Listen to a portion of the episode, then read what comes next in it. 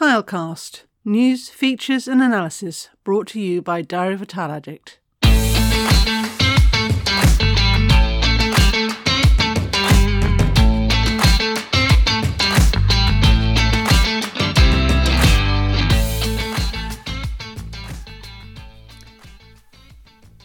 So, hi Joe. I, I gather you're about to go off to um, Cevisama in, in Spain, in Valencia, um, and you're hoping to see some significant tile trends there.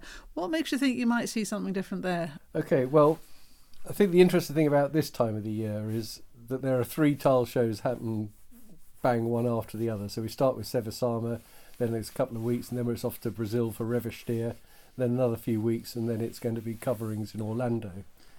And what normally happens, and what I'm expecting to see again this year, is that at the end of September, Cersaie, the big Italian event, sets out the trends, but it also there's runs quite quite a few kites are sent flying there, i.e., kind of new designs that people are trialing. They're not actually in production. They wait till they see get the feedback from the visitors to to Italy, and then with the Spanish show, they've refined that down to the ones that they really think have got commercial legs, and so that's where you see the trends at, at Cevisama. And so there's you've got this list of ten trends in front of you um, that you've you've given me a copy of. Um, they look quite intriguing titles. I've got to ask you: Emerald City Tile Trend. Okay, right. This this list has been put together by the organisers of coverings, um, and basically it is the aggregated views of Confindustria Ceramica from Italy, Tile of Spain, and ASCER from Spain, and the North American Tile Council from America.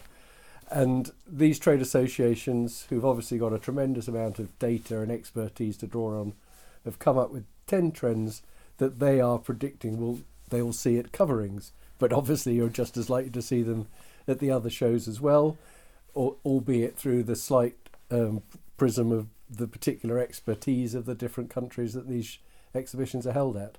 So that's where they've come from. Um, and as you say, there's some intriguing titles, um, and I think we, you know we should just run through them basically oh, go one on. Start one. with Emerald City. That sounds so good. That sounds so Wizard of Oz. It's got to be something good there. Okay, Emerald City. I don't quite know where the city bit comes from, but the emerald bit I get. This is basically the trend that's all about green. And if you'd have seen what Tile Addict has said about uh, Cersaie last year, green was one of the key highlight covers, and we particularly made a point about sage green tiles there. But in Emerald City, what these three trade associations are bringing together are jade tiles, sage tiles, mint tiles, and aloe, which is probably the, the green colour that doesn't really resonate in the UK. But basically, they are saying that, and this is green both as uh, plain glazed tiles, but also they are uh, alluding to the use of saturated colours, the big palms, the uh, Delicia monstera that we've seen all over the place with the tropical foliage that's been such a theme for years. But they're also referencing the exotic stones, and this is another thing we've we have spoken about quite a lot on Tile like green onyx um, and Patagonian green marbles. But within this Emerald City thing, they are thrown in some rather more subtle ones, which um, such as the muted shades of green in small format tiles, and what they have called the subtle textures of Moroccan plaster. Um, Oh. For me, if you say Moroccan plaster, you're not talking green, but I kind of get what they're talking about. It's that that particular type of green, which maybe is more like a mossy wall than um, the kind of plaster I would associate with Morocco. But Moroccan plaster, very much like Venetian plaster, which you have been talking about fairly recently. So maybe you're you're certainly on the trends here. Okay, well I'll, I'll fair now. I'll let you start because that was number five. So okay, let's start at number one. Bricks tile. trend. Okay, well, bricks. Um, this is, I think, two two trends in one. One is the format of bricks, which has obviously been around for a long time, and the other one is bricks, the texture, the colour, the tone, the uh, the traditional material. Um, and I think what this trend is talking to is really it's a, a small format tile that you can stack horizontally or vertical vertically or use in different patterns like chevrons or herringbone. But it is also something that has a great textural surfaces, um, interesting glaze effects, and it's playing into the sort of artisanal authenticity that is really the dominant trend in tiles today. But as much about the shape of a brick as uh, an actual colour or it's exactly. It's brick, both. It's both things Yeah. really. But Okay. um, it, it is it is quite possible to have a brick tile that doesn't look anything like a brick. Mm. Um, then there are, there are three other trends that they've brought together: um, cemented wood look and enduring elegance. Now, I would say that these are yes, they're a trend, but they are also very much the meat and drink for the tile industry. So what we're talking about are cement effect tiles, very good reproductions of marble tiles, and very good reproduction of timber tiles, timber effects. And these have been absolutely the sort of the lifeblood of tiles for, well, I should say, the last 15 years, if and in terms of marble, way beyond that. What has happened is, though, that digital decoration means they've got more and more sophisticated. And so with the cement ones, you're getting that sort of patination, the aged effect, that industrial chic, all the things that the sort of it started with a New York loft look and now has just become into something that can work in, in gardens as just as well as it, it'll work in a an office building. Um, the same with the wood look. We're now one of the things we've seen, obviously, and I'm sorry if I keep banging on about it, but syncing inks. So you're getting the pattern and the texture in total synchronicity. So you get a very authentic look. And the same thing is happening with marble. So you can actually see and feel the grain patterns. Um, so I think that's that's basically what what the trade associations are talking about here. It's subtle advances in what are very traditional bestsellers for the tile sector. And you put this cobbled tile trend in with that category, or is that a little bit specialist? Well, you could do because we're here. We're talking about you know, terrazzo effects and some of the mosaic effects. I think what they're particularly alluding to here is the the kind of tiles that have a very strong historical association. Again, another kind of e- example of timeless design, but where they are taking a material that maybe wouldn't be that practical um, for a modern housing or a modern office building or a modern shop, but they're delivering it in porcelain so it can withstand heavy foot traffic, stiletto heels, wheeled traffic, that sort of thing. So, again, this is perhaps as much about the practical applications of tiles as it is about the aesthetic. So the, the cobblestone would be one that you could actually walk on without breaking an ankle. Well, I think right. either breaking ankle or breaking a tile, depending on how you walk yeah. on it. Okay, well, let's move on then. That takes us down to number six enduring elegance. Right, as I say, this is this is really the one that speaks to the advances in modern marbles. So, yeah, I think we've covered that one. Okay, um, and Mother Nature inspired indoor outdoor tile trend, which Okay. presumably also to a certain degree you've covered with Well, the I- but No, I don't think you have. The Mother Nature one, what this is, is really is the latest generation where there used to be, if you had a 20 mil outdoor tile and a, a matching 9 millimeter indoor tile, actually we put them side by side, they looked different. And the reason they looked different was the surface texture and the way that had to be applied meant that they, they weren't identical. And so you would see the, the joint between indoor and outdoor living. Well, with the modern day methods, you can actually literally produce a sort of seamless transition from inside to out. And there are different ways of doing it. One of them are the new ultra smooth non slip surfaces, so you don't get the same texture difference and you don't the light doesn't catch it differently. Um, and then there are also the fact that you can now produce tiles of different thickness on the continuous pressing machine, so 9 mil, 20 mil, 30 mil. Essentially, you're producing the same tile just thicker, mm, um, and so you can get seamless finishes. That being said, you still need all the things you always needed, like expansion joints or whatever, but you can exp- you can hide those quite cleverly if uh, if you know what you're doing. But there is absolutely no doubt that this is a, a, a dominant trend, and not just in tiling. This is a dominant trend in domestic architecture generally, and it's been given a huge kick or an impetus by the coronavirus pandemic because people have been working from home.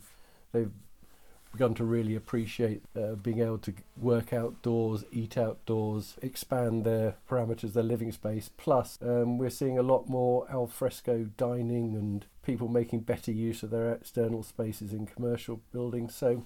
Uh, this is this is a trend, but it's not going to be going going away anytime soon. I think this one's set to run and run.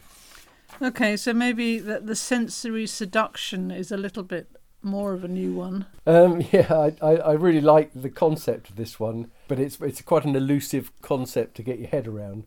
But basically, what we're talking about here is that some of the very best new new designs are extremely tactile, and the cleverness in the detail has to be felt as well as seen. Um, so, again, we're talking to some of these techniques like uh, syncing inks or digital glues so that you can produce the, a, a, texture that you can feel as well as you can see it. Um, so have we got a flock wallpaper towel coming anytime soon? Uh, I, I, suspect it's quite possible, but you are certainly seeing some some other um, some other fun ty- tiles. Um, one of the ones you can see now is you can you can lay these in a in a pattern. So yes, you can produce extremely good imitations of woven fabrics, quite remarkably good. And when you run your hand over them, it's like, wow, that's a tile. Mm. Um, you can literally feel the stitching on them. That's amazing. Um, but you can also produce quite rough, uh, rough surface finishes. Um, a lot of things are like you know, a, a split uh, stone effect. Um, which just wouldn't have been possible a few years ago because you couldn't print on three dimensional surfaces. But you can do that digitally. You couldn't do it with a silk screen, but you can do it with a digital inkjet. Uh, so that's that's really good.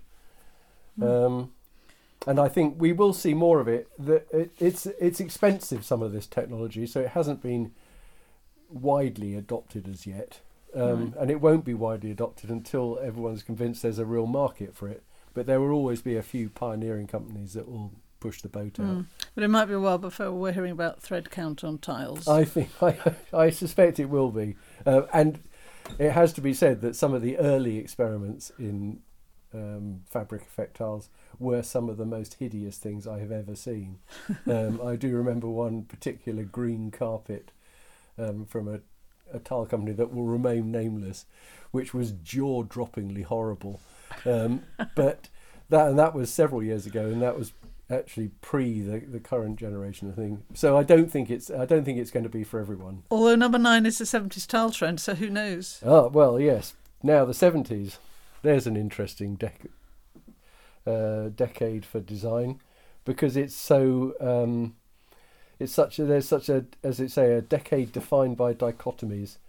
Um, so this it this tile trend celebrates both the spectacular, the sort of glam rock element of the 70s, flashy prints, metallic accessories, but it also is a period when a lot of people were looking towards the more natural. And so the kind of things that we're seeing now are materials that are recalling sailing lifestyles, stripes, wavy patterns, wood panelling, earthy tones, pop art, groovy man, mm, and it's coming back. So yeah. Austin Powell's powers, but um, with a, a, bit, bit of, taste. Peace, yeah. yeah. Undulated tile trend. What does that mean?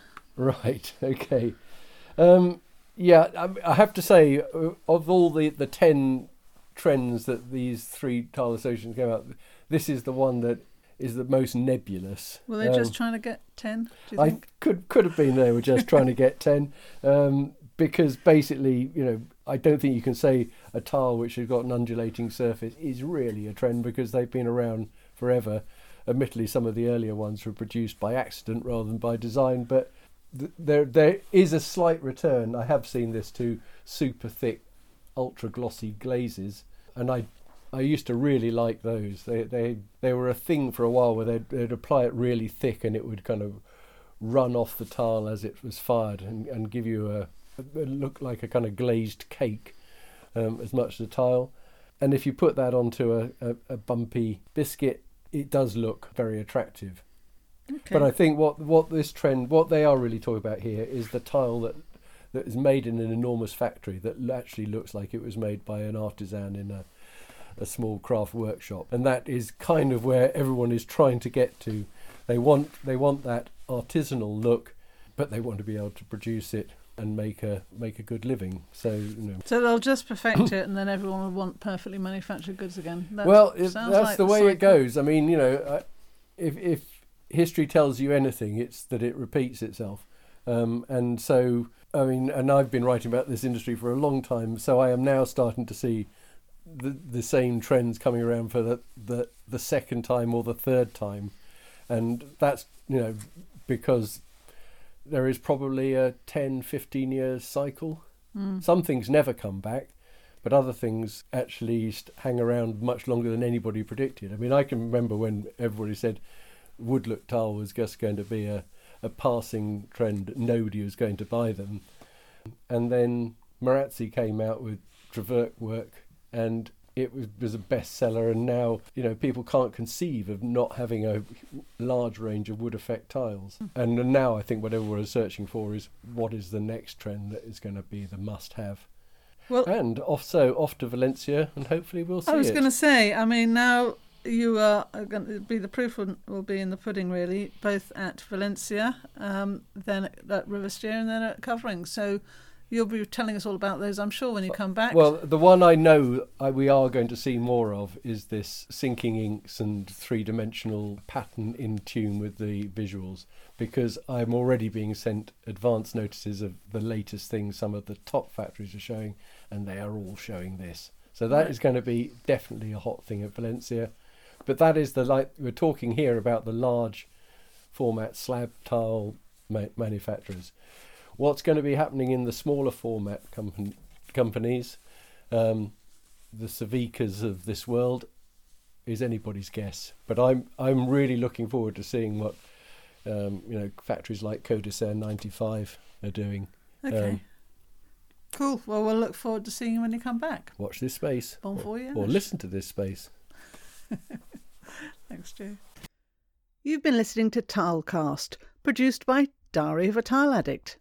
To ensure you don't miss any future episodes, don't forget to follow us.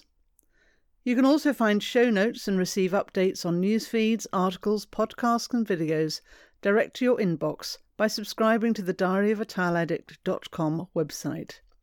Get the inside track at Diary of a Tile Addict.